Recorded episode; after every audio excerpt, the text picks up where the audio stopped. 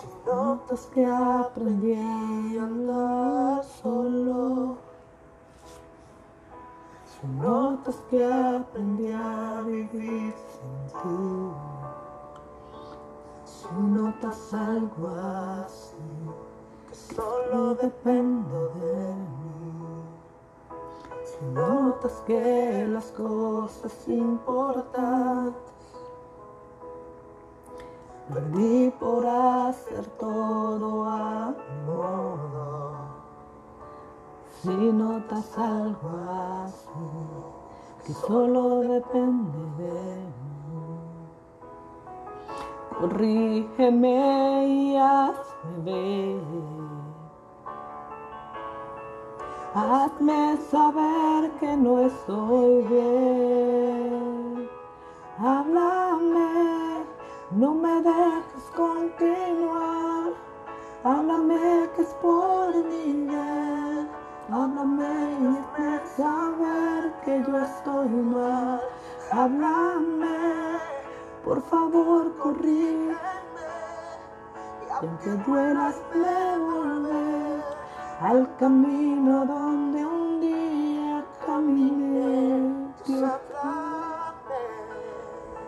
Así es, buenos días. Dios, háblanos en esta mañana. Háblanos en este hermoso día, Señor.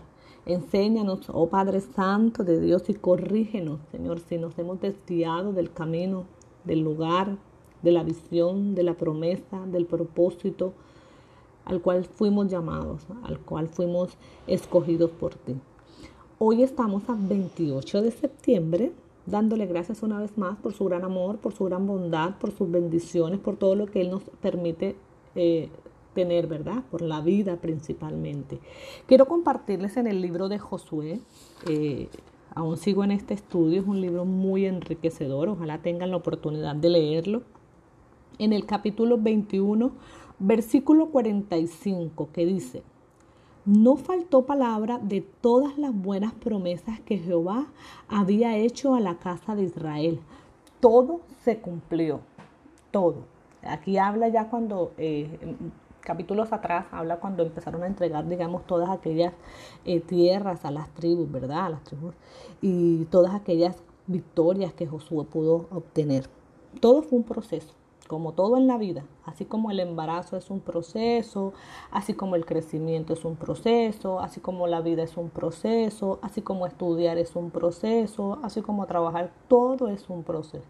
Todo tiene que nacer, todo tiene que tener un cimiento, ¿verdad? Todo tiene que tener un proceso de crecimiento, un proceso de enriquecimiento, pero también tenemos claro que dentro de esos procesos también hay procesos dolorosos, procesos que son, que son aquellos que nos hacen entender si realmente vale la pena avanzar, vale la pena seguir y donde realmente nos fortalece, porque aún en las circunstancias dolorosas es cuando nos fortalecemos y podemos tener eh, como quien dice, la seguridad, la fortaleza, la fuerza, el entendimiento, que por ahí, por ahí es el camino, por ahí es el lugar. No necesariamente, si no duele, no es que no, claro, hay procesos totalmente diferentes, pero eh, la mayoría tiene, digamos, este, este, este, eh, pongámosle condimento, tiene, digamos, este sabor especial, por decirlo de esta manera. Quiero compartirles hace días,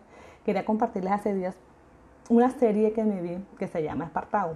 Normalmente eh, hay series en las cuales uno tiene que mirar más allá de lo que te pueda dejar, de la enseñanza que te pueda dejar una serie.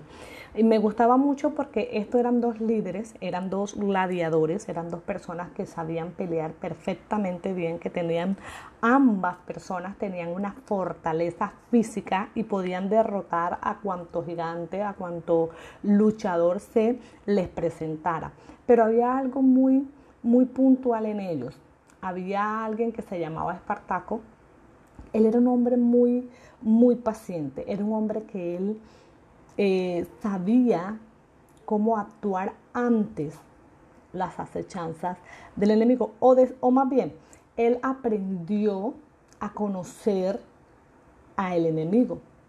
Él aprendió a actuar en el momento perfecto, con las palabras perfectas, con el golpe perfecto, con la, con la estrategia perfecta.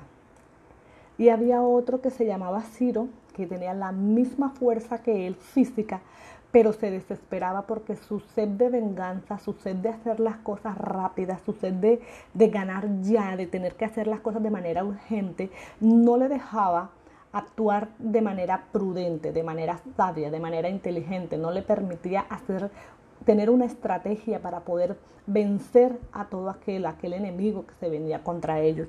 Y aprendí que muchas veces eh, pueden haber personas que están en tu misma área personal, espiritual, laboral, eh, inclusive física, que tú puedes decir, ay, pero él tiene la misma fuerza que yo, pero porque él sí, porque yo no. Es la manera como nosotros estamos actuando frente a las situaciones que nos, se nos presentan. Y es aquí donde eh, en este versículo dice, y no faltó palabra de todas las buenas promesas que Jehová había hecho a la casa de Israel. Todo se cumplió, pero sabemos que todo el pueblo de Israel pasó por un proceso y que Josué fue muy oidor y muy hacedor de la palabra que Dios le daba, de las estrategias que le daba para poder vencer al enemigo, para poder vencer y poder tomar posesión de las tierras que en ese momento Dios le había prometido. No sé qué te ha prometido Dios a ti. Eh, no sé qué es lo que está faltando por recibir.